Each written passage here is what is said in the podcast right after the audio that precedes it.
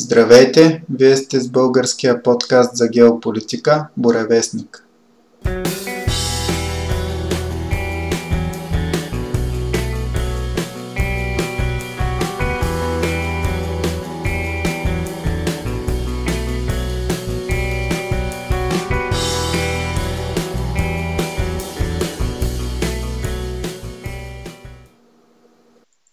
Днес ще продължим с Южна Америка, за няколко страни, от която говорихме в броя ни преди обзора за 2019 година.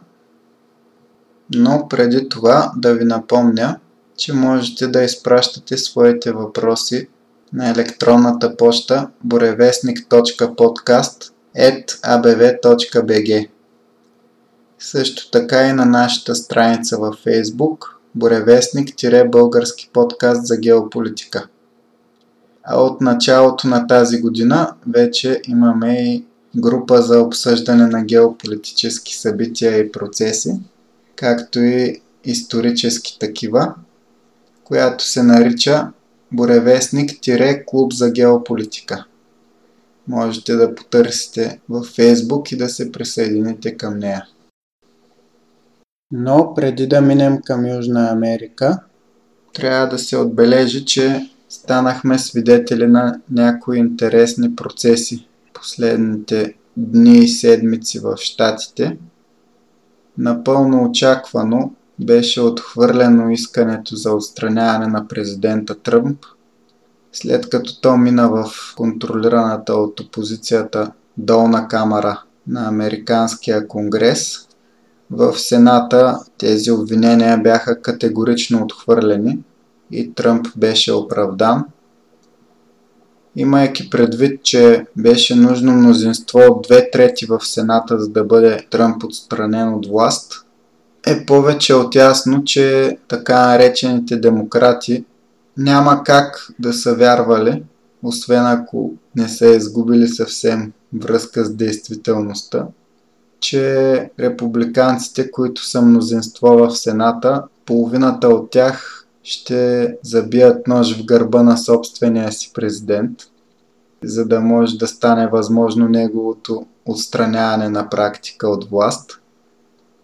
А на предишния ден, преди гласуването за отстраняване, което логично не успя, в обращението си към американския народ видяхме, освен очакваното хвалене на Тръмп с постиженията по време на неговия мандат, видяхме и откровената злоба от страна на една от основните фигури в Демократическата партия, Нанси Пелоси, която скъса демонстративно пред камерите листите, на които беше напечатана речта на Тръмп, по-точно копието, което и беше дадено на нея.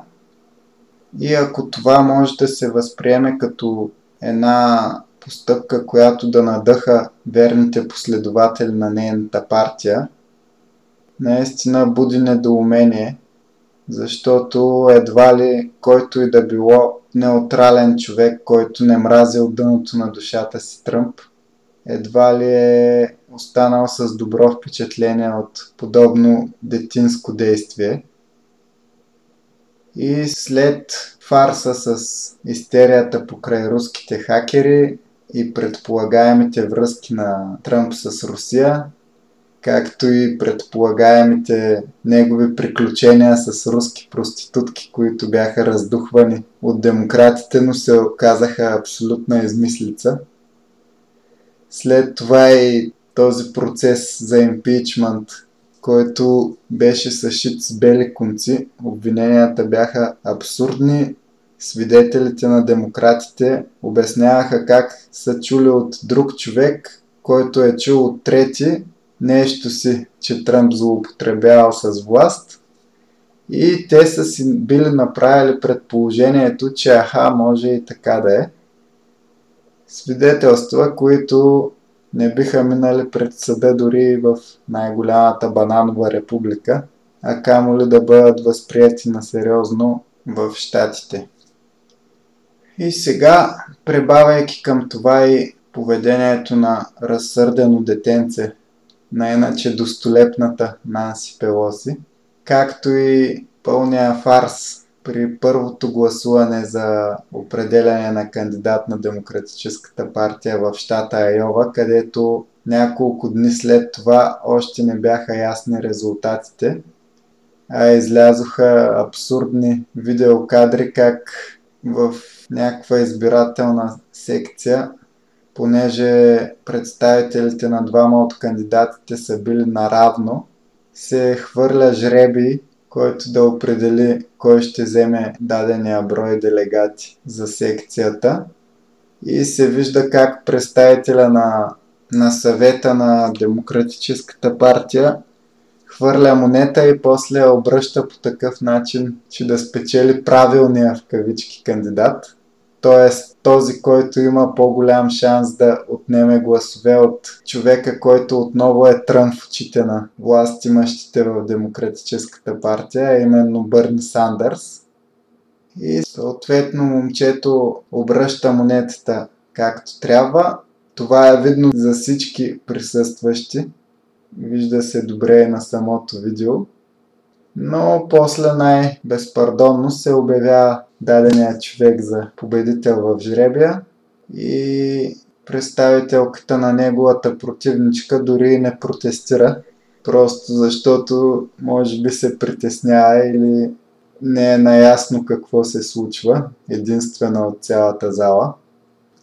Въобще, за мен съвпаденията и неадекватните действия на Демократическата партия станаха твърде много и все повече започвам да се съмнявам, че всичко това е случайност, и почвам да си изграждам тезата, че демократите правят всичко възможно, за да може Тръмп да спечели втори мандат.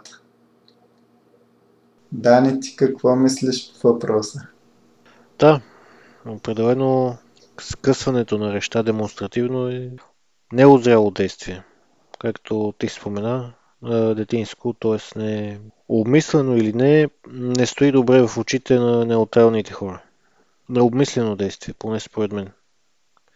Също така всеячески усилията на една страна спрямо друга всъщност добягват до паника и това води до някъде и до нетрезво мислене, което води за обратния ефект за тях. Поне според мен Тръмп няма да има проблеми.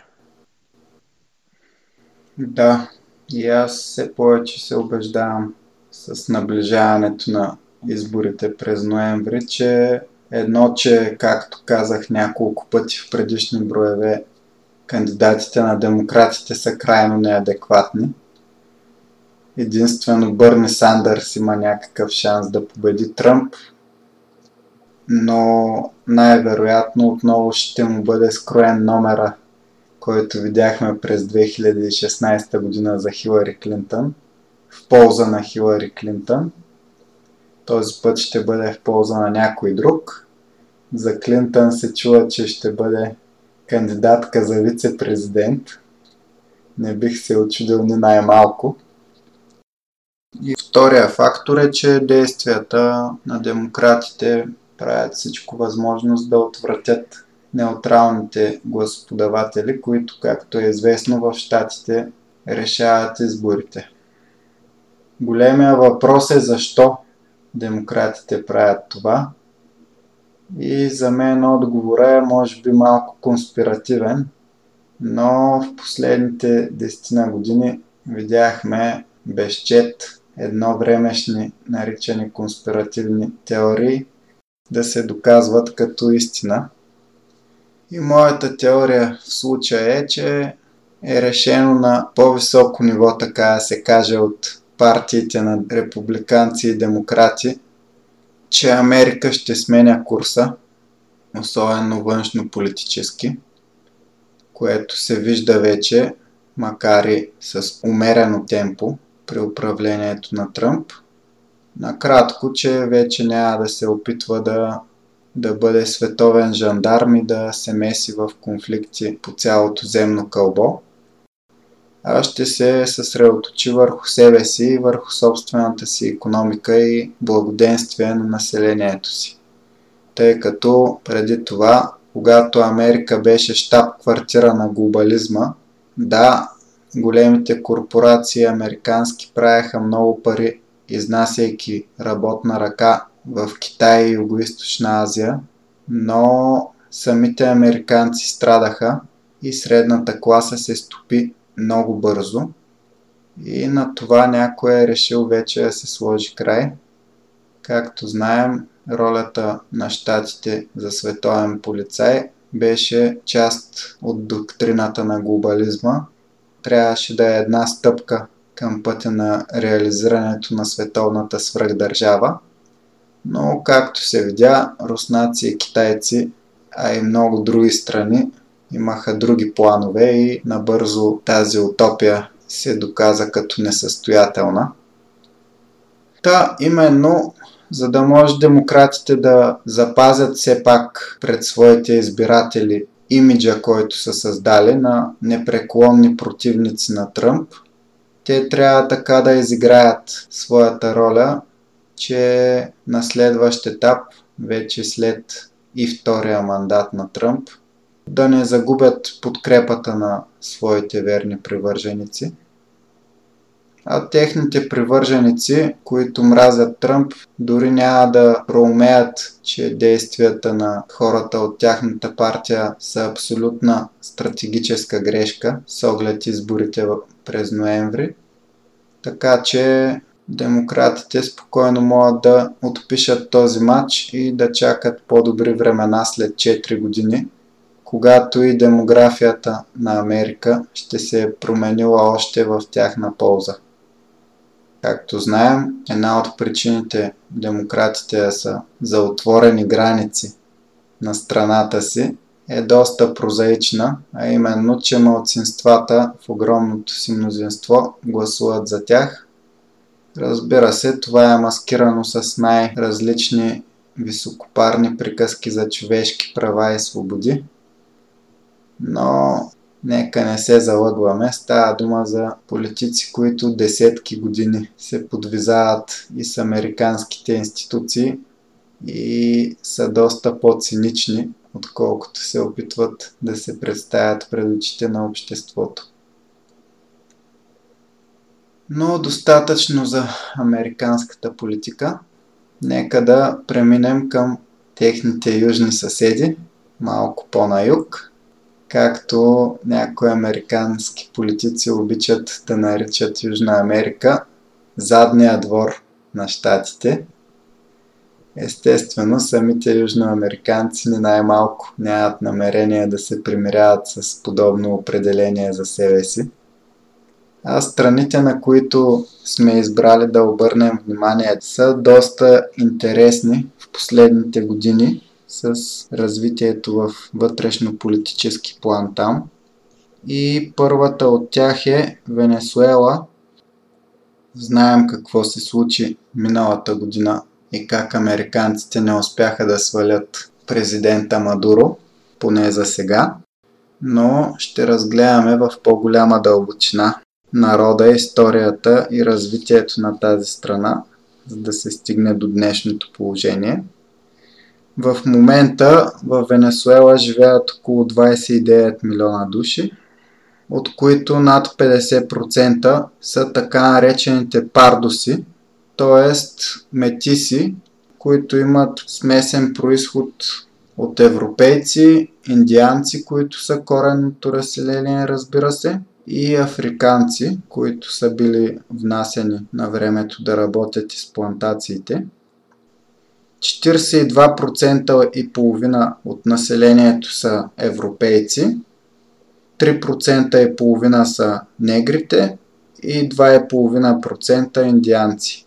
Едва толкова в наши дни, като най-многобройни сред тях са индианците от племето Уайулу, които живеят на запад до Андите, и те са около 200 000 души.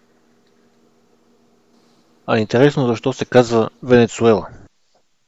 Цялото име на Венецуела е Република Боливариана де Венецуела, т.е. на испански вместо Венесуела казват с Б Венецуела.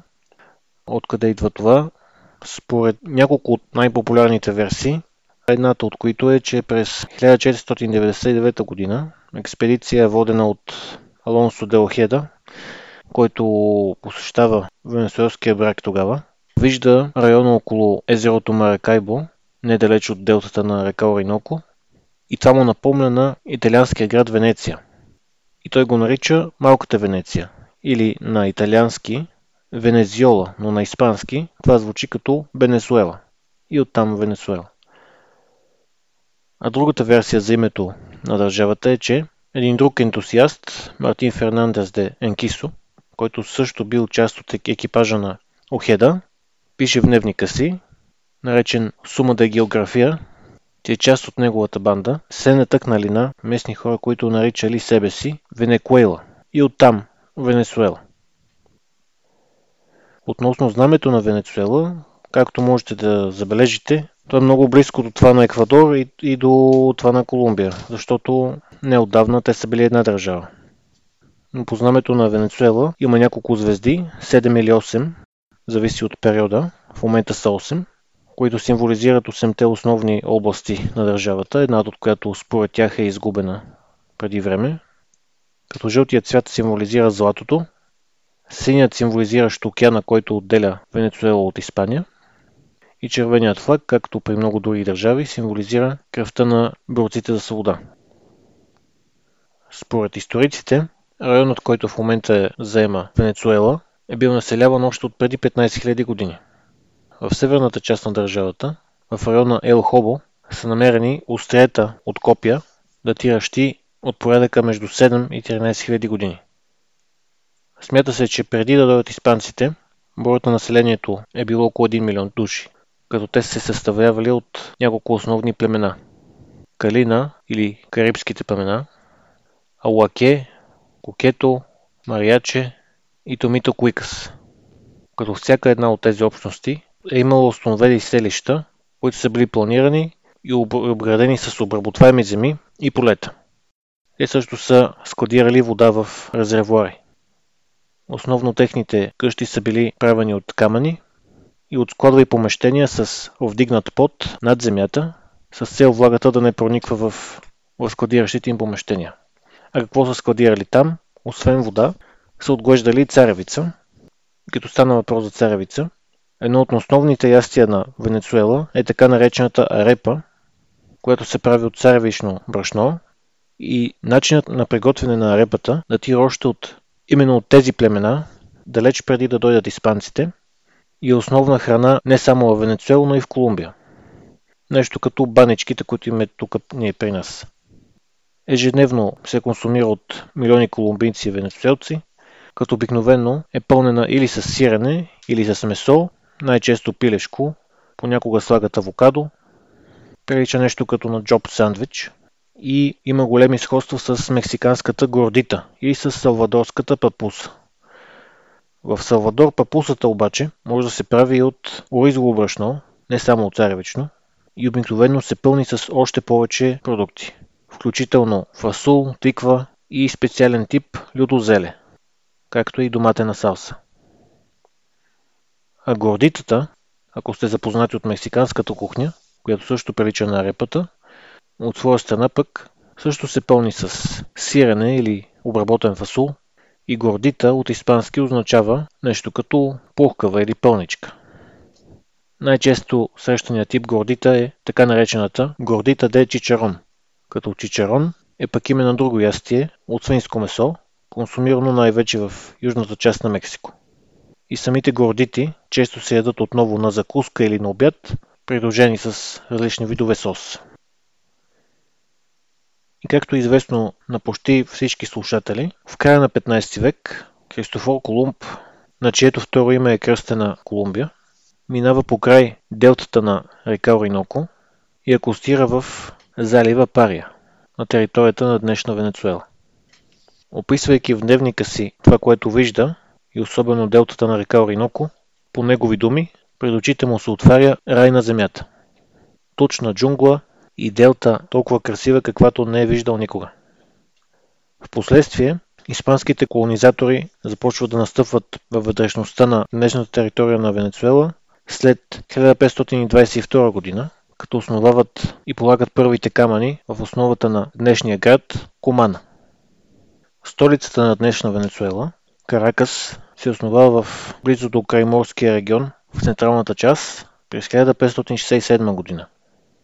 Тъй като е на централно ключово място и близо до основаното по-рано пристанище от испанците Лагуайра и самото място, където се основава Каракас, е долина, от едната страна заслано с планински възвишения, които му придават допълнителна сила и защита на плодородната почва и способстват за благоприятните условия именно там, на такова ключово място, да се създаде града. В по-източната си част венецуелските селища, водени от испанците, били познати като провинция Нова Андалусия и били управлявани от така наречената кралска аудиенция от Санто Доминго от началото на 16 век, чак до момента, в който се създава така нареченото кралство, или по-точно вице-кралство Нова Гренада, в началото на 18 век. И самата част е призната за автономна от испанците през 1777 година. Като 2 години преди да се стигне до именно това признаване на автономност, в близост до река Ориноко, племената Якуана организират силна съпротива и успяват да убедят и да договорят с испанците подобно признание. Много други племена също организират подобни метежи и то доста успешно. Като именно едни от лидерите на племената, водещи тези метежи, и до ден днешен се носят от области или градове в Венецуела, като Чакао и дори столицата Каракас, както и Текес, тъй като има област Лос Текес във Венецуела.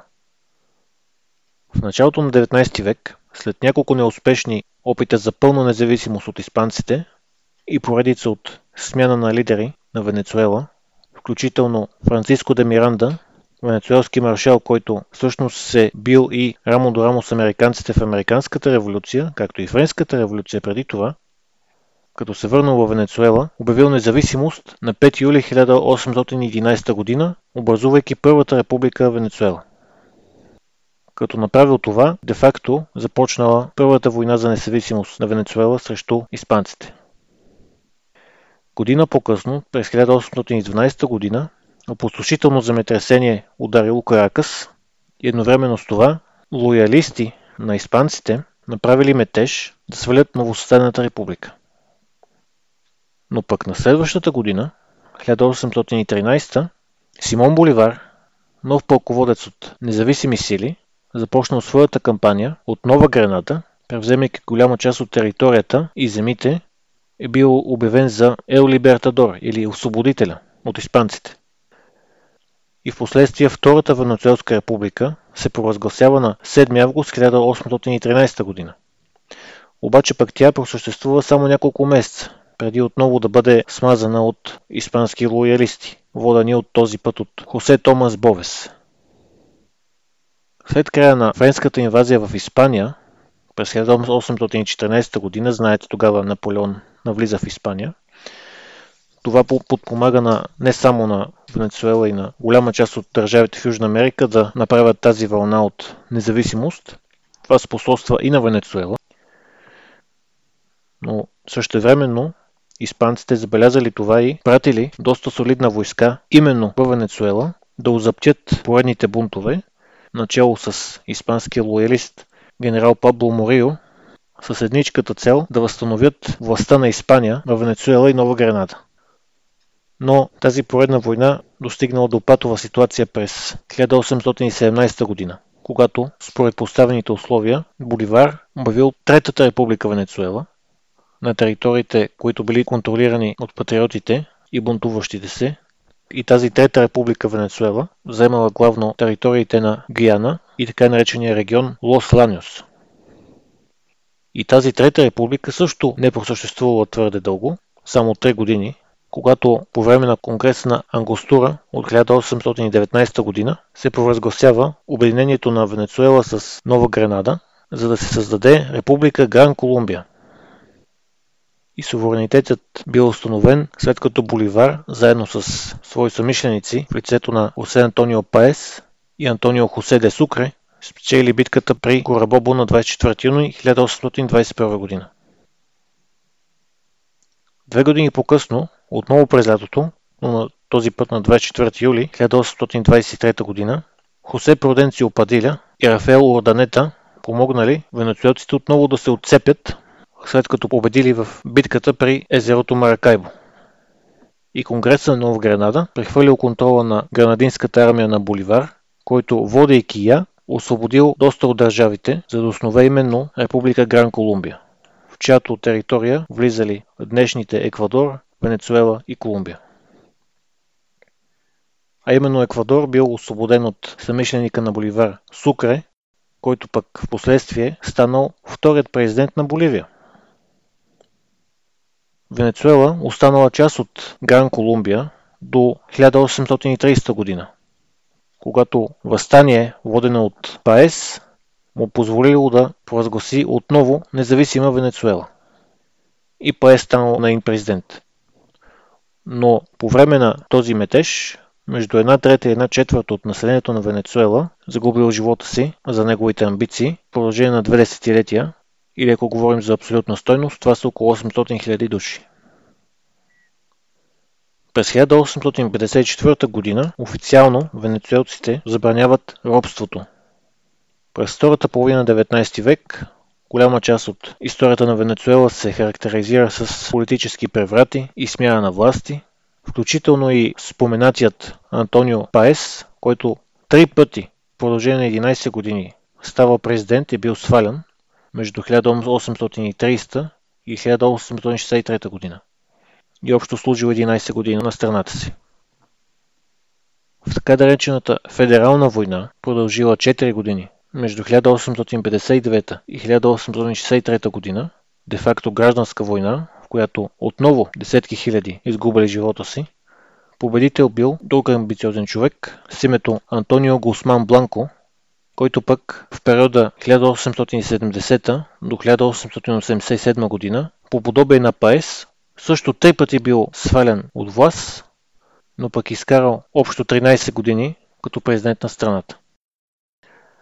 След това, през 1895 година, след един доста дълъг спор между Венецуела и Великобритания относно територията в Гвиана, на която британците смятали, че те са пълноправен окупатор на британска Гиана, но пък Венецуела твърдяла, че това е тяхна територия, поставил началото на така наречената Венецуелска криза от 1895 година, като същевременно пък щатите се намесват в този диспут, като казват, че според тяхната щатска доктрина Монро от 1823 година, в която Вашингтон подчертава влиянието си, президента Гровър Кливланд предлага доста по-обширна интерпретация на тази доктрина и споменава, че с това си действие британците се мешат едва ли не в територията на Америките, където трябва да се меша САЩ с Венецуела, а не Великобритания.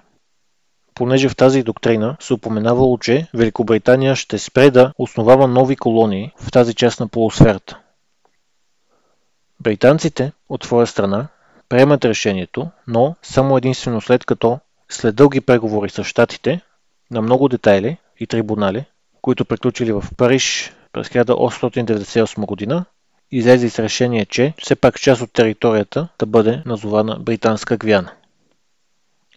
А през 1899 година Сиприано Кастро, подпомогнат от своя съмишленик Хуан Висенте Гомес, успял да превземе властта в Каракас с армия, която успял да събере в региона Тачира в Андите.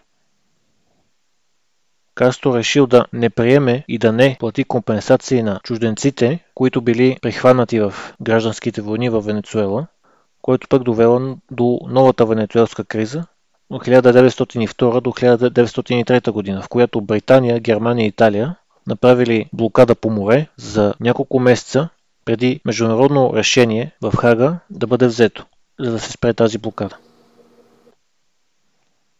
Когато тези европейски държави правят морска блокада на Венецуела, Кастро се обръща към САЩ позовавайки се на доктрината Монро, но президентът Теодор Рузвелт остава неутрален, обяснявайки, че доктрината е само за превземане на територия, но не е за дългове. Немците след това блокират по-агресивно западния бряг и американците все пак се намесват и ги плашат с война, ако решат да стоварят войски в Венесуела. И щатите пращат флотилия, с което отказват немците от намеренията им. Въпроса с дълга отива на Международен съд в Хага и се решава 30% от митническите приходи на Венесуела да отиват за погасяването на дълга. Обаче това не се харесва на САЩ и Рузвелт добавя към доктрината Монро, че ще помагат на южноамериканските страни да си плащат външния дълг, за да избегнат европейска намеса. 1908 година Кастро спира търговията с остров Кюрасао, който е много близо до Венесуела и е владян по това време, а и до ден днешен от Холандия. И той предприема този ход, защото на Кюрасао дават убежище на неговите политически противници. След това изгонва холандския посланник, което предизвиква холандците да наложат морска блокада на Венесуела. Пак морска блокада. След това Кастро се разболява и има нужда от операция, заради която трябва да замине за Берлин.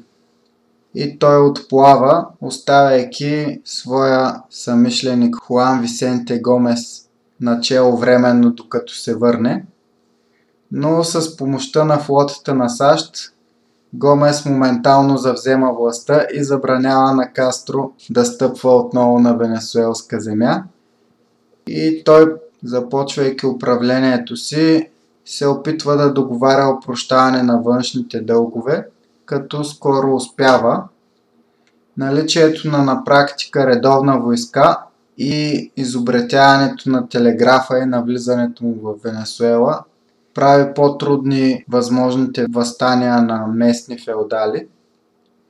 И така Гомес успява да наложи дългогодишен режим с кратки оттегляния от президентския пост на 2 пъти, но все пак държейки действителната власт.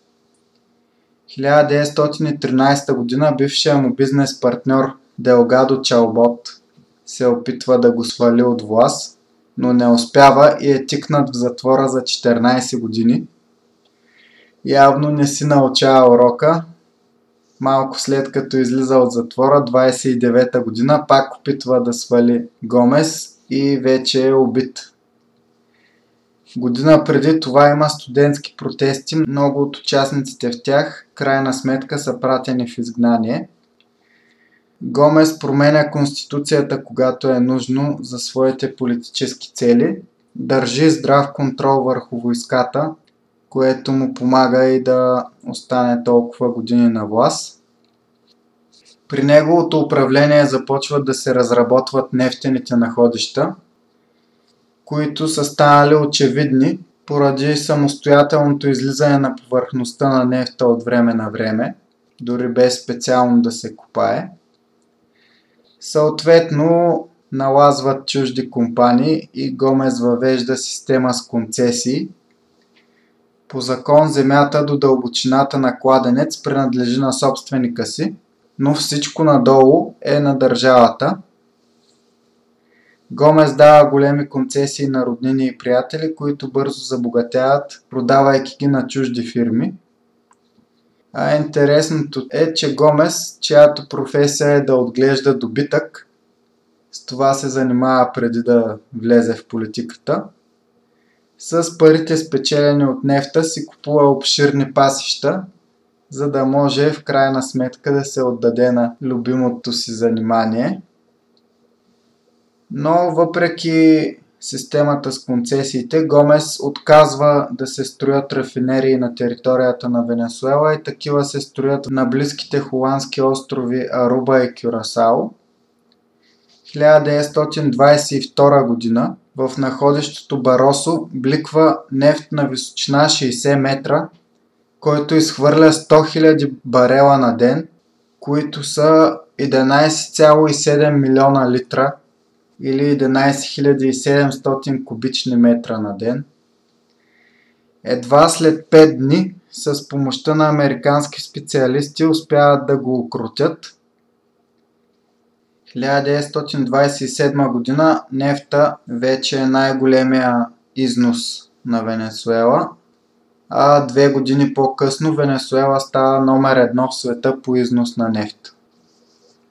Но това, което не се получава добре във връзка с нефта при управлението на Гомес, е, че при писането на законите за облагане на чуждите фирми, които се разполагат с нефта, работят и американски адвокати, които естествено се стремят и успяват да убедят правителството да даде по-облекчени условия на нефтените компании, основно американски. И така, за разлика от арабските страни, нефтеното богатство на Венесуела почти не стига до обикновените хора. Модернизира се свързаната с нефта инфраструктура, но малко в страни от нея.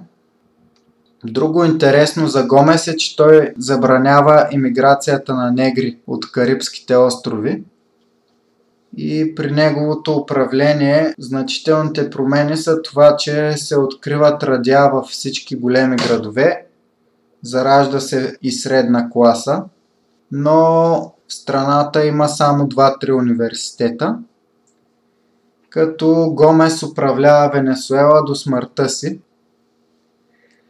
Наследява го министъра му на войската Лопес Контрерас, който му е бил верен помощник по време на управлението.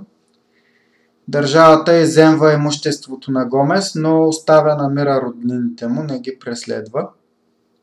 Лопес Контрерас първо има намерение да даде свобода на партиите, но след голяма стачка, парализирала нефтената индустрия в провинция Силия, където са повечето находища, решава за всеки случай да ги потиска. Опозицията е слаба така или иначе и не му се налага да прилага крути мерки. А стачката е потушена от правителството и работниците са принудени да се върнат по работните си места. Но все пак, имайки обицата на ухото от стачката, нефтените компании самоинициативно след това се стараят да подобрят условията за работа. Във втория си мандат Лопес Контрерас се разправя с маларията в Янус, която е равнинната част на страната, през която тече река Ориноко. 1941 година Лопес Контрерас предава властта на генерал Медина Ангарита, който пък е неговия министър на войната, както Лопес Контрерас е бил на Гомес. И генерала позволил политическите партии. Демокрацията е непряка, но той иска да направи по-широки демократични избори. Създава партия на властта, нарича я Венесуелска демократична партия, но по това време се гради и партия на пардосите от Ромуло Бетанкур, която се стреми към реформи и тя е наречена Демократично действие. Впоследствие тя става основна партия в Венесуела през 20 век. 1945 година Бетанкур и съюзници правят преврат с помощта на част от войската и народни протести. Свалят Медина, който всъщност има възможността да смаже протестите, но избира да се оттегли, за да се избегнат кръвопролития и евентуална гражданска война. И след преврата се насрочват избори. Бетанкур става временен президент, а сина на споменатия по-рано Делгадо Чалбот, който при втория опит за преврат срещу Гомес е бил убит, става министър на отбраната. На изборите 1946 година демократично действие на Бетанкур печели. Правят доста промени. Споразумение с нефтените компании за 50/50 управление. Затварят временно католическите училища, най-добрите в страната. Правят аграрна реформа и увеличават много размера на бюрокрацията, която до тогава е била минимална, само за да могат да възнаградят и настанят на топли държавни местенца по-значимите си поддръжници. Образователната реформа на практика представлява, че можещите да четат, ще учат неможещите. 1947 година Гаегос, известен писател, печели президентските избори, но много хора от демократично действие остават недоволни, включително и сред войската. Делгадо прави преврат 1948 година, но 2 години по-късно го отвличат и убиват. Явно фамилията Делгадо не са били родени с късмет.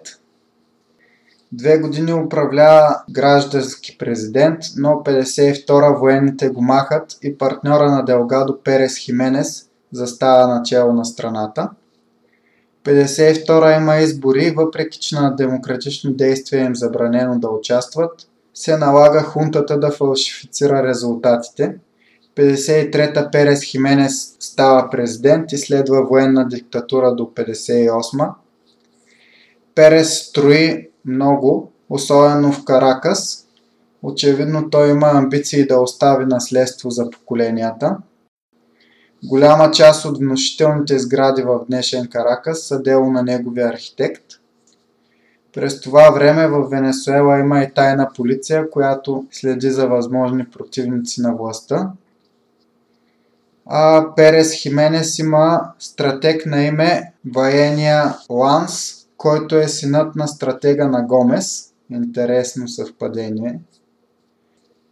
И заедно с президента планират да привлекат имигранти европейци, защото те са по-образовани, но този план се проваля, тъй като много от имигрантите, испанци, португалци и италианци, идват, правят пари в Венесуела и се връщат с парите от дома.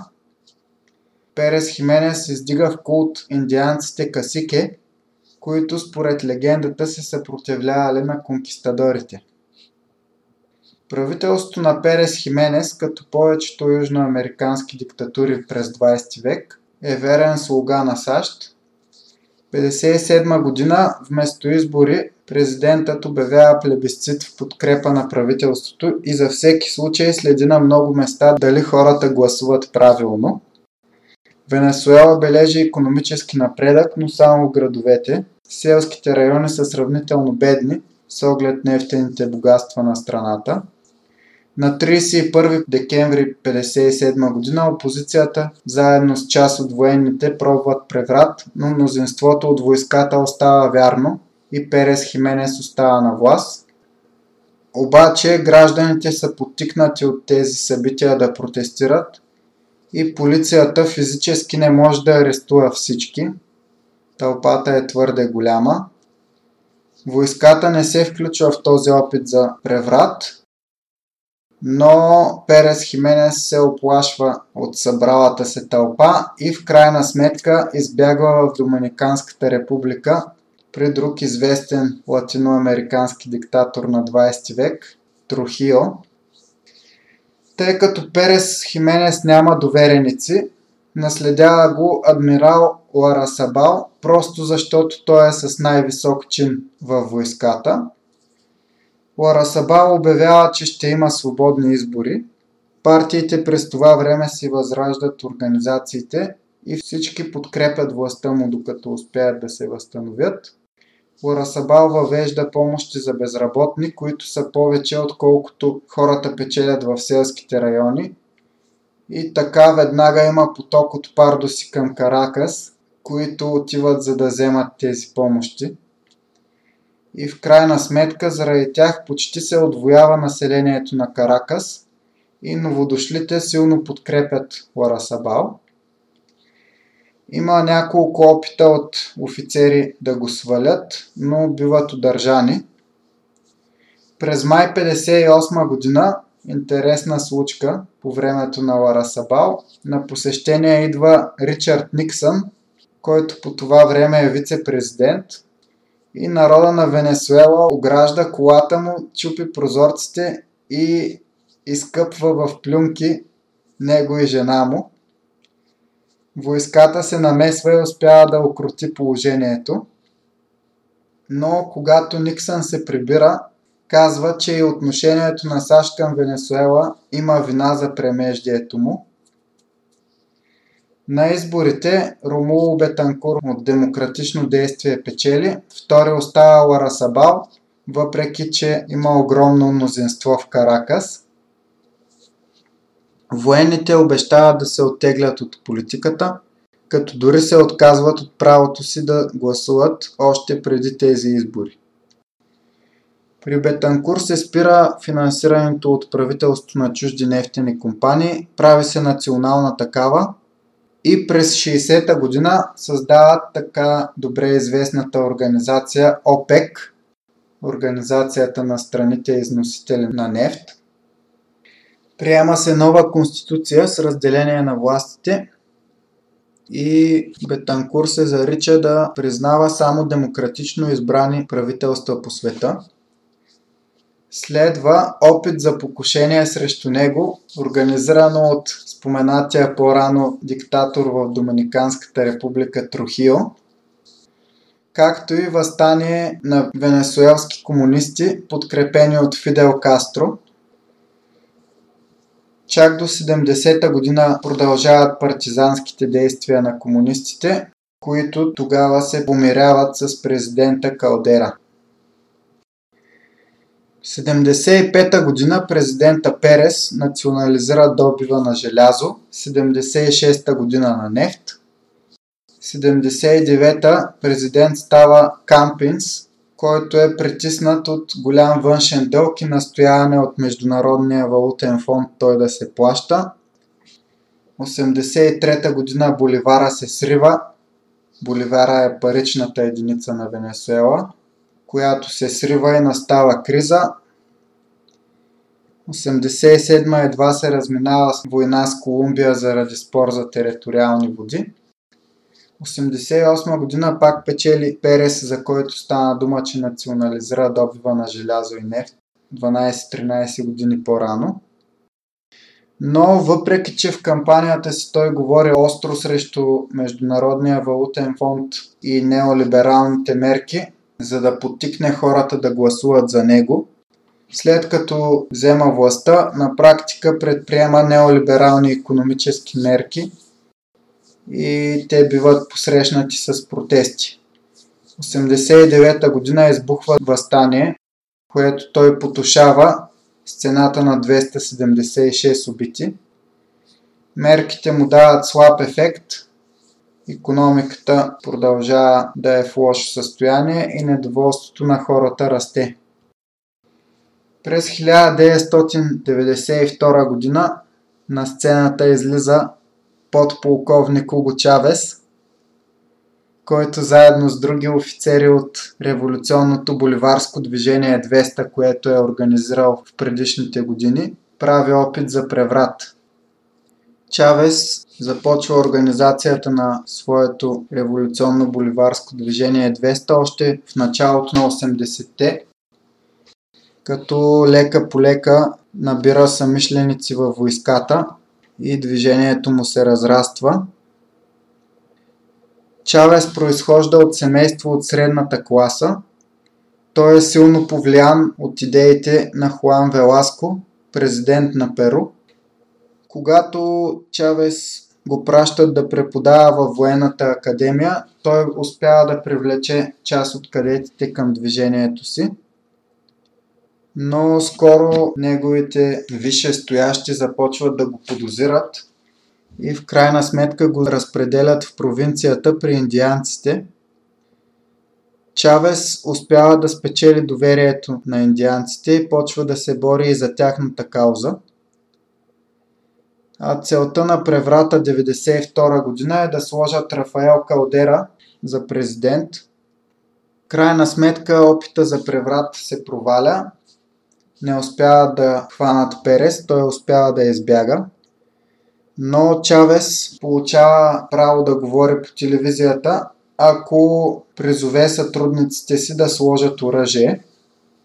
И Чавес се появява по телевизията и в този момент решително влиза в полезрението на венесуелския народ. Интересно е, че по телевизията той казва, че той и съмишлениците му са се провалили за сега, но след това изявление бива вкаран в затвора. Обаче малко по-късно Перес го хващат в корупция и влиза в затвора, а Калдера печели следващите избори, в които рекордните 40% от народа на Венесуела не гласуват. И Калдера пуска Чавес от затвора. Чавес пътува из Венесуела да увеличи популярността на движението си. Пътува и в чужбина. Става приятел с Кастро. Тренира за партизанска война, тъй като не вярва, че биха го оставили да спечели избори. Впрочем, интересно за президента Калдера е, че министър на планирането при него е полубългарина Теодоро Петков, който е комунист и бивш партизанин, обаче явно си променя възгледите на стари години и подкрепа неолибералните политики на Калдера. Той също е един от големите критици на Чавес. Калдера в крайна сметка не успява да се пребори с икономическата криза и 1998 година Уго Чавес печели изборите с 56% от гласовете. Въпреки, че малко по-рано споменахме, че Чавес се готви за партизанска война, в крайна сметка се решава да участва на тези избори, след като неговия съмишленик Карденас успява да спечели изборите за областен управител на Сулия. Политическото движение на Чавес се нарича Пета република и верен на това име 1999 година референдум 88% гласуват за Велико народно събрание, в което Чавес печели 95% от депутатските места.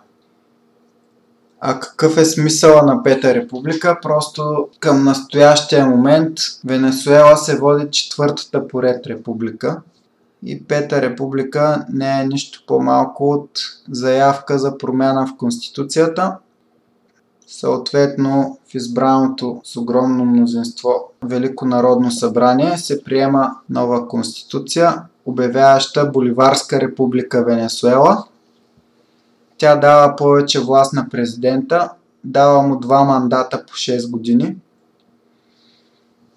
Чавес скоро става известен като критик на международната политика на САЩ, на неолиберализма. Той е близък с Фидел Кастро, с президентите на Еквадор, Корея, на Боливия Моралес, Лула да Силва на Бразилия, Даниел Ортега Никарагуа, които са други управляващи социалисти и е възприеман като част от така наречената розова вълна в Южна Америка, за която говорихме предишните броеве. Чавес става ключов фактор в създаването на множество регионални съюзи, най-важният от които е УНАСУР, за който стана дума преди 2 броя и от който повечето държави се отцепиха покрай опита за сваляне на Мадуро. Също така създава и съюз за сътрудничество между южноамериканските и карибските страни. Регионалната телевизия Телесур, чиято цел е да бъде латиноамерикански социалистически отговор на CNN и в момента се финансира освен от Венесуела, също от Куба, Никарагуа и Уругвай. След приемането на новата конституция, Чавес поставя свои съратници на ключови постове, проправяйки пътя за реформите, които иска да прави, но назначава и някои центристи и десни политици, например министърката на икономиката при Калдера и Сакире. Началото Чавес вярва, че капитализъм от рейнски тип, какъвто Аденауер налага в Западна Германия след войната, може да бъде от полза на Венесуела и политиката му е подобна на тази на Лула да Силва. 1999 година започва мащабен проект, който военните поправят пътища, болници, чистят водоеми, където се въдят болестоносещи комари, предоставят безплатна медицинска помощ и вакцинация, евтина храна. Друго интересно за Чавес е, че прави радиопредаване, а после и телевизионно, както и вестник. И в предаванията си той отговаря на въпроси на хората, разказва анекдоти и пее. През 2000-та година на изборите е преизбран с 60%. Най-големият му противник е бившия съратник Карденас, който го обвинява, че иска да наложи еднолична власт. Чавес се обвързва още с Куба, дава им нефт, замяна на медици и учители, които кубинците пращат в Венесуела. И това повишава стандарта на живот в Куба. Естествено, това ядосва американците, а отношенията между двете страни още повече се влошават, когато Чавес показва в телевизионното си предаване снимки на убити от американските войски деца в Афганистан и казва, че те не са виновни за Бен Ладен и не можеш да се бориш с тероризма чрез тероризъм. Чавес национализира нефтената индустрия, на чуждите фирми се налага да сключат договори, според които държавното предприятие има поне 51% от акциите. Заради близостта си с Кастро, Чавес губи малко подкрепа. Някои хора започват да подозират, че иска да стане диктатор. Януари 2001 година има протести срещу предложените нови учебници, които са до голяма степен взаимствани от Куба и славят революцията на Боливар. В крайна сметка протестите успяват, правителството оттегля учебниците и написва нови след консултации с опозицията. По-късно през 2001 година се създава обединение на опозицията, наречено Демократичен координатор, и той включва, освен опозицията, включва и корпорации и медии. Разбира се, медиите не са на страната на Чавес. Водач на това обединение става Педро Кармона, който е бизнесмен. Общо взето, хората от така наречения демократичен координатор обвиняват Чавес, че иска да направи Венецуела диктатура както Куба. Чавес уволнява шефовете на държавното нефтено предприятие и ги сменя с политически съмишленици, които обаче нямат достатъчен опит в нефтената индустрия. Отново следват протести и на 12 април 2002 година Уго Чавес е свален от власт с преврат, след като военните оттеглят подкрепата си към него. Преврата става още в дните преди 12 април, а на 11, когато Чавес вече е бил изолиран от страна на превратаджиите, той получава обаждане от Фидел Кастро, който успява да го намери по градския телефон, след като нито една от другите връзки не работи, те са отрязани от организаторите на преврата. Но явно, благодарение на доброто си разузнаване, Кастро успява да се свърже по линия, която превратаджиите не са успели да отрежат. Като Чавес се очудва много на това обаждане и пита: "Фидел, от друг свят ли звъниш?" Тогава Кастро му казва да не се жертва, както е направил Салвадор Аленде в Чили, тъй като докато Аленде не е имал нито един войник на своя страна, Чавес все още има хиляди предани му военнослужещи.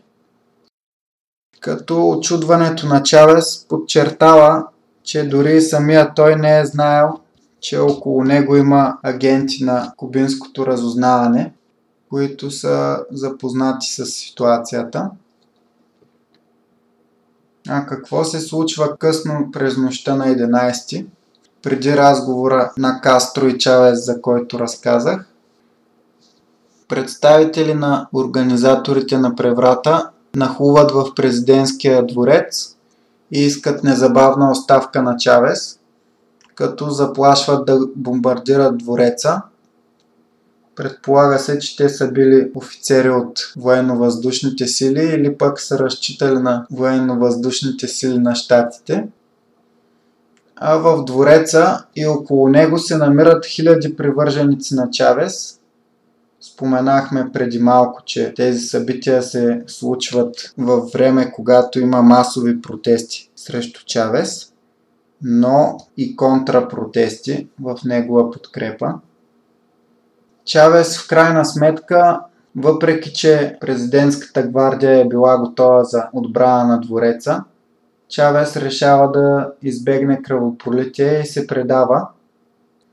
Остава да го арестуват, но не подава оставка, въпреки че арестувалите го се опитват да го принудят. На 12 април, когато е обявен преврата, един от съчувстващите на Чавес офицери му предава за кратко мобилния си телефон и Чавес звъни на жена си и на една от дъщерите си, за да предаде чрез тях на света, че не е подавал и няма намерение да подава оставка.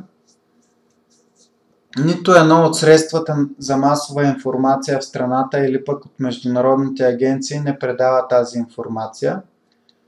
Но венесуелския народ научава за това и как от радио Хавана. Тъй като, ако погледнете на картата, между Куба и Венесуела е единствено морето, а радиовълните се разпространяват много добре над морската повърхност. И въпреки, че превратаджиите блокират всички информационни източници в Венесуела, те няма как да блокират радио Хавана, което си се фаща на територията на Венесуела. И по този начин поддръжниците на Чавес научават, че Чавес не е подал оставка.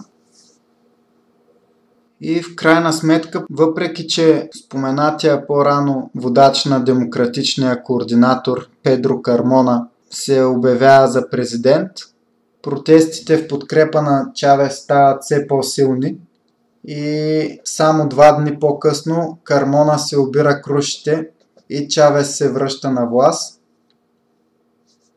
Но все пак си взема бележка от неуспешния опит за преврат и смекчава своя подход. Връща уволнените директори на държавното нефтено предприятие и засилва войската с оръжия, самолети и хора. В края на 2002 и началото на 2003 година от държавното нефтено предприятие стачкуват. И в крайна сметка Чавес уволнява 19 000 души, заменяйки ги с пенсионирани кадри, с чужди наемници и хора от войската. Това обаче е голяма загуба за индустрията, тъй като се губи експертиза. 2004 година опозицията успява да свика референдум за отзоваване на Чавес. Има такава мярка в новата конституция на Венесуела. Но Чавес печели този референдум с 59%. 2005 година неговите идеологически възгледи вече са претърпели известно развитие и той започва да говори за демократичен социализъм, отличаващ се от този в Съветския съюз и в Китай с това, че хората ще могат свободно да гласуват и гласа им ще бъде вземан предвид. 2007 година Чавес слива по-малките партии, които го подкрепят, в Обединената социалистическа партия на Венесуела. Идеята е движението да не зависи толкова от водача. Масите ще избират водача, което според Чавес ще позволи на най-способните водачи да се издигнат. 2007 година не подновява лиценза на една от телевизиите в Венесуела, което води до протести и оплаквания от международни организации, които смятат, че е нарушена свободата на журналистиката. Същата година опитва конституционни промени, включващи увеличаване на мандата на 7 години и позволяване на президента да се кандидатира без ограничение на мандатите. Също така намалена работна седмица, конституционни права за негрите, както и забрана за дискриминация на обратните. Народа обаче ги отхвърля с 51%. Първата загуба на Чавес в 10-та му година от първата победа на 13-те избори, на които участва. Обаче през 2009 година референдум, който е само за махане на ограничението на мандатите, се приема с 54% и така Чавес може да управлява още. 2010 година има случай с 130 000 тона внесена храна, която се разваля, защото не е разпределена на време. Според опозицията става дума за корупция и присвояване на средства във войската, която трябва да се грижи за разпределението на тази храна. 2012 година Уго Чавес печели трети мандат с 54% от гласовете, но 2013 година умира от рак. Наследява го вице-президента Мадуро, който печели изборите за президент април месец. Какво можем да кажем за Уго Чавес? Един негов цитат описва добре неговите възгледи. Той казва: демокрацията е невъзможна в капиталистическа система. Капитализмът е царство на несправедливостта и тирания на най-богатите върху най-бедните. Русо е казал: между силните и слабите всяка свобода е потискана. Само властта на закона те прави свободен. И затова единственият начин да бъде спасен света е чрез социализъм, демократичен социализъм. Демокрацията не е просто да отиваш да гласуваш всеки 4-5 години. Тя е много повече от това. Тя е начин на живот. Тя дава сила на народа. И демокрацията не е управлението на богатите върху народа, което се случва в почти всички така наречени демократични капиталистически западни държави. Как прилага на практика Чавес разбирането си за демокрация? 2006 година се създават квартални съвети, които се избират от жителите и надзирават местни политики и проекти за развитие. И всеки един от тях надзирава между 150 и 400 семейства в градовете, 20 в селата, 10 сред индианците.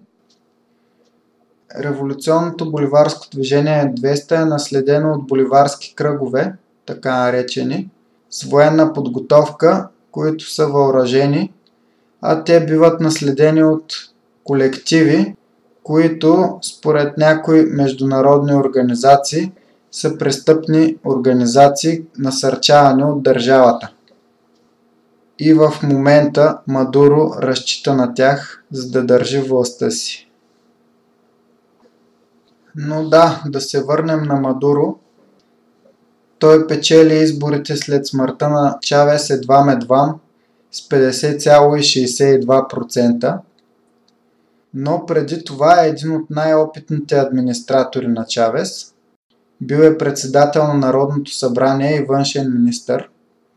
Няколко месеца преди да почине, Чавес посочва него за наследник, вместо имащия по-силни връзки с войската капитан Кабело.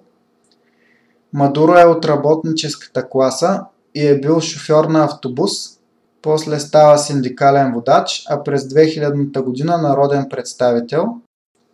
Женен е за Силия Флорес, с която се запознава покрай процеса срещу Чавес след проваления опит за преврат, в който тя му е адвокат. Тоест опита за преврат на Чавес, след който говори по телевизията и после влиза в затвора. Мадуро има само едно дете от първия си брак. Силия Флорес му е втора жена. А за сравнение, Чавес има 4 деца и 4 внуци.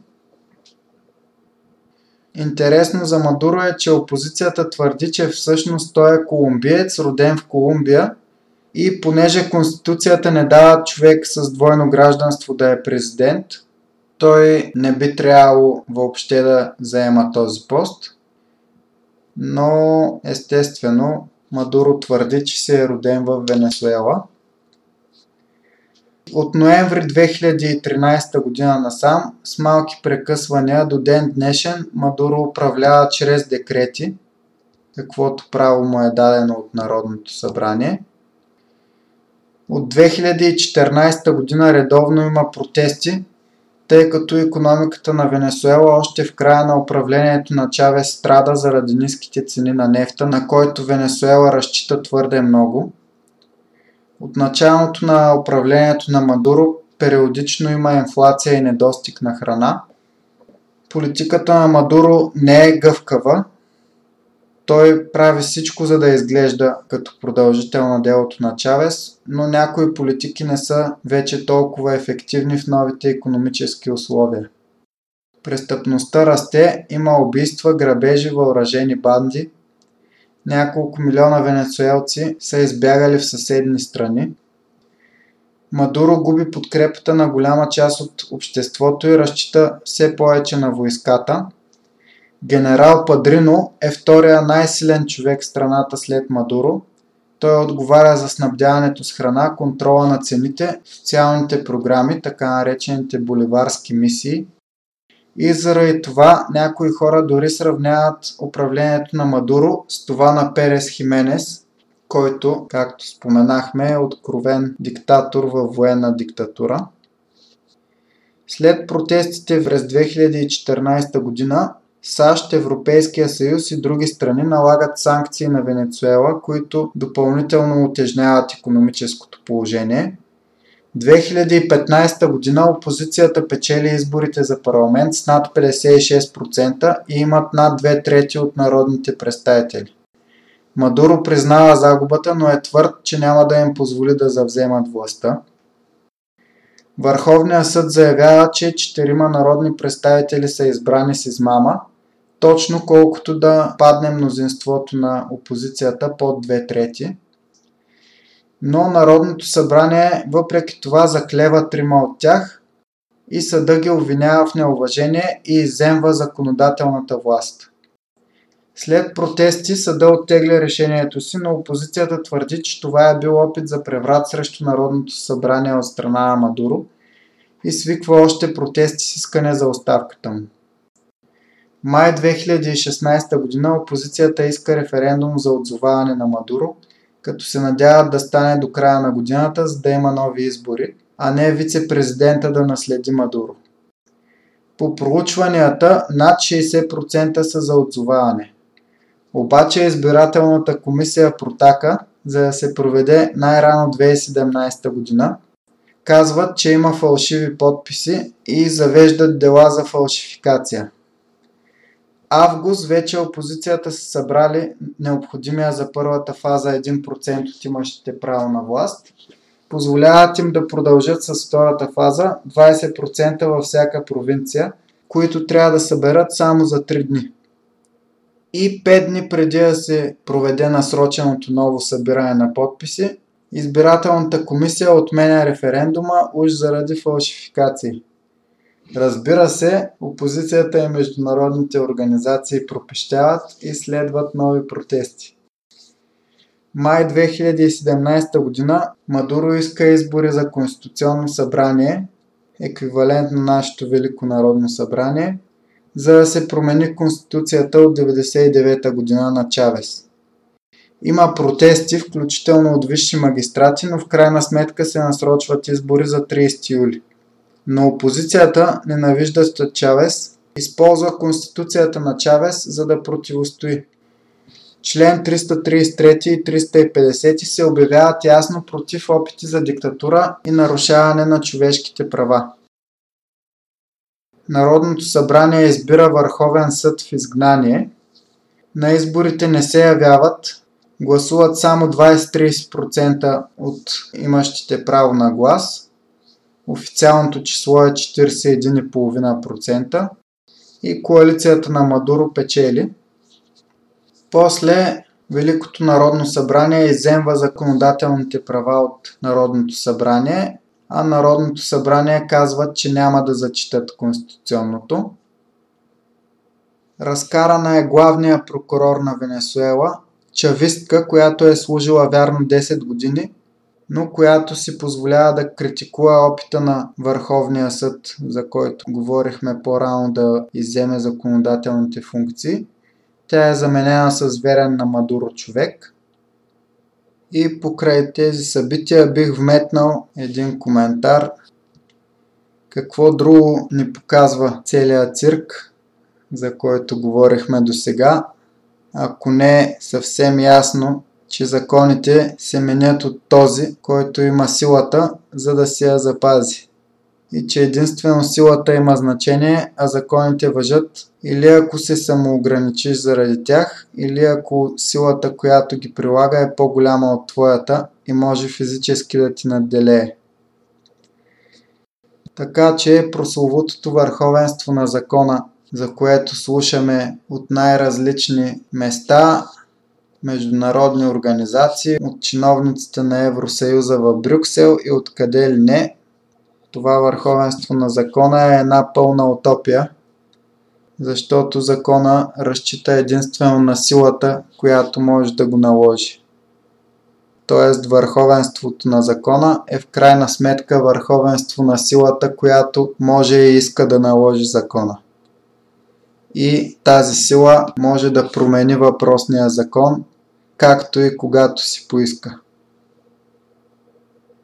Но да се върнем на политическото положение в Венесуела. Преди изборите за губернатори, които се случват след гореспоменатите събития, Мадуро казва, че само губернатори, които признаят властта на Конституционното събрание, ще бъдат оставени на власт. А за изборите за президент през 2018 година на три от най-силните опозиционни партии им е забранено да участват, защото предишната година са бойкотирали местните избори.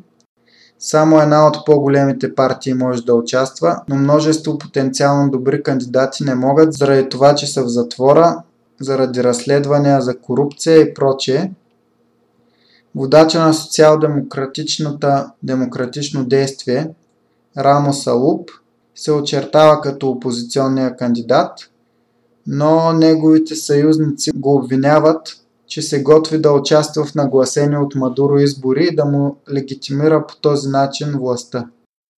В крайна сметка той се отказва, обявява, че опозицията ще бойкотира и Мадуро печели с лекота с над 2/3 от гласовете, въпреки че кандидата Фалкон отцепил се от Обединената социалистическа партия на Венесуела, по проучванията го бие с 7 до 10%. А в Венесуела спечелилия най-много гласове на президентските избори става президент. Няма правило за балотаж. Не ти трябват 50%. Но истината е, че призива за бойкот на опозицията работи в полза на Мадуро и неговите привърженици, макар и да са под 50% от населението, излизат организирано.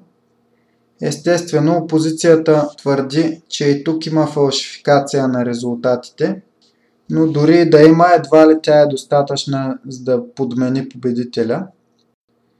Преди изборите Мадуро се надява на 10 милиона гласували общо, а дори официалното число е едва малко над 9, 46% от имащите право на глас, а истинското вероятно е 7-8 милиона. Т.е. Мадуро държи властта с подкрепата на малцинството, но дейното малцинство. Впрочем, интересно, на един от митингите преди изборите за президент участва и танцува не кой да е, а Диего Армандо Марадона, аржентинската футболна легенда, който по този начин подкрепя Мадуро, което едва ли би следвало да е кой знае колко изненадващо с оглед добрите отношения между Марадона и Фидел Кастро. На 10 януари 2019 година Мадуро започва втори мандат, а опозицията протестира и вадят на преден план превърналия се вече едва ли не в клетник Гуайдо, който се самопровъзгласява за президент. И опозицията се надяват с помощта на САЩ да свалят Мадуро. Обаче игричката на Болтън, комуто Тръмп дава зелена светлина, се проваля с гръмитрясък и е основна причина после Джон Болтън да бъде уволнен от Тръмп. Опозицията има многолюдни протести, но Мадуро също успява да извади мощни демонстрации в своя подкрепа, които не са по-малки от тези на опозицията. И ключовото, както казахме и в нашия обзор на 2019, е, че Мадуро запазва контрола върху войската, съответно и властта си. Американците и до ден днешен не са успели да го свалят. А клетника Гуайдо го видяхме, когато Тръмп го представи на обращението към народа като законния президент на Венесуела. Естествено, това какво казва дори и президента на щатите и това каква е действителността са две различни неща в случая. Мадуро си е президент на практика. Трябва да се отбележи, че подкрепата към Мадуро покрай игричката на американците се увеличи доста чувствително, тъй като опозицията се показаха като готови да престанат на САЩ само и само да докопат властта. И естествено народа предпочете да се върне при Мадуро, отколкото при хора, които са готови да предадат страната на външна сила. Освен това, опозицията е твърде разпокъсана. Тя е тюрлюгювеч от партии с най-различни възгледи, както в момента в Европа са опозиционните обединения, например в Полша и Унгария. И една така опозиция няма как да обедини трайно хората. Могат за кратки периоди да ги изкарат вкупом на улицата, но ако тези протести не успеят, общо взето целият ентусиазъм се спуква. Затова и Мадуро успя да си възстанови хвата върху властта в Венесуела. С интерес ще следим събитията от тук нататък и най-вече каква конституция ще измъдри Конституционното събрание. За мен самото тръгване към отмяна на чависката конституция е лош знак за поддръжниците. И хората на Мадуро ще трябва да я надскочат тази конституция на Чавес, което няма да е леко, защото хора като Чавес са веднъж на 100 години. Мандата на Конституционното събрание е до края на тази година, на 2020, така че очакваме до тогава резултати, но не е изключено и мандата да бъде удължен. Икономиката на Венесуела лека по лека се възстановява, не без помощта на Китай. Русия също удари рамо военно. В интерес на тези две страни е САЩ да не се умее да наложи хегемония в Южна Америка. И това е една от основните причини да подпомагат Венесуела. Особено това важи за Русия, докато Китай има и доста мощни икономически интереси, както споменахме. Във всеки случай обаче, едва ли Чавес би могъл да бъде особено горд с работата на наследника си. Може би Кабело би се справил по-добре от Мадуро. Някой ден може и да разберем.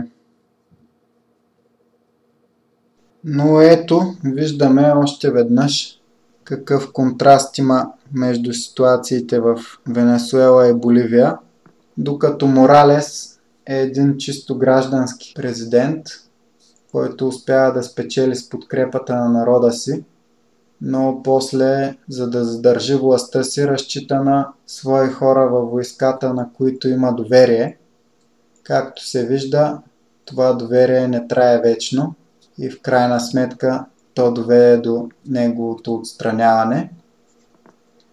В Венесуела нещата са различни, именно защото подполковник Чавес тръгва от войската, създава си организацията във войската, едва после привлича периферия извън нея. Войската го задържа на власт, помага му и при опита за преврат 2002 година и до ден днешен неговия наследник Мадуро пак с стабилна хватка и подкрепа от войската успява да си задържи властта. И отново силата е ключовият фактор, особено в Южна Америка. И с това приключваме днешния си брой. Надявам се, че ви е бил интересен. Наистина, Венесуела е една от страните в Южна Америка с най-интересна история. От Гомес през Перес Хименес до Чавес виждаме каква важна роля играе войската за съдбата на този народ. Накрая отново да припомня, пращайте свои въпроси към нас на почтата burevestnik.podcast@abv.bg. Можете също така ги задавате и на нашата Facebook страница Буревестник-български подкаст за геополитика, както и в нашата група Буревестник-клуб за геополитика. Дани, благодаря ти за участието. Благодаря и до следващия път.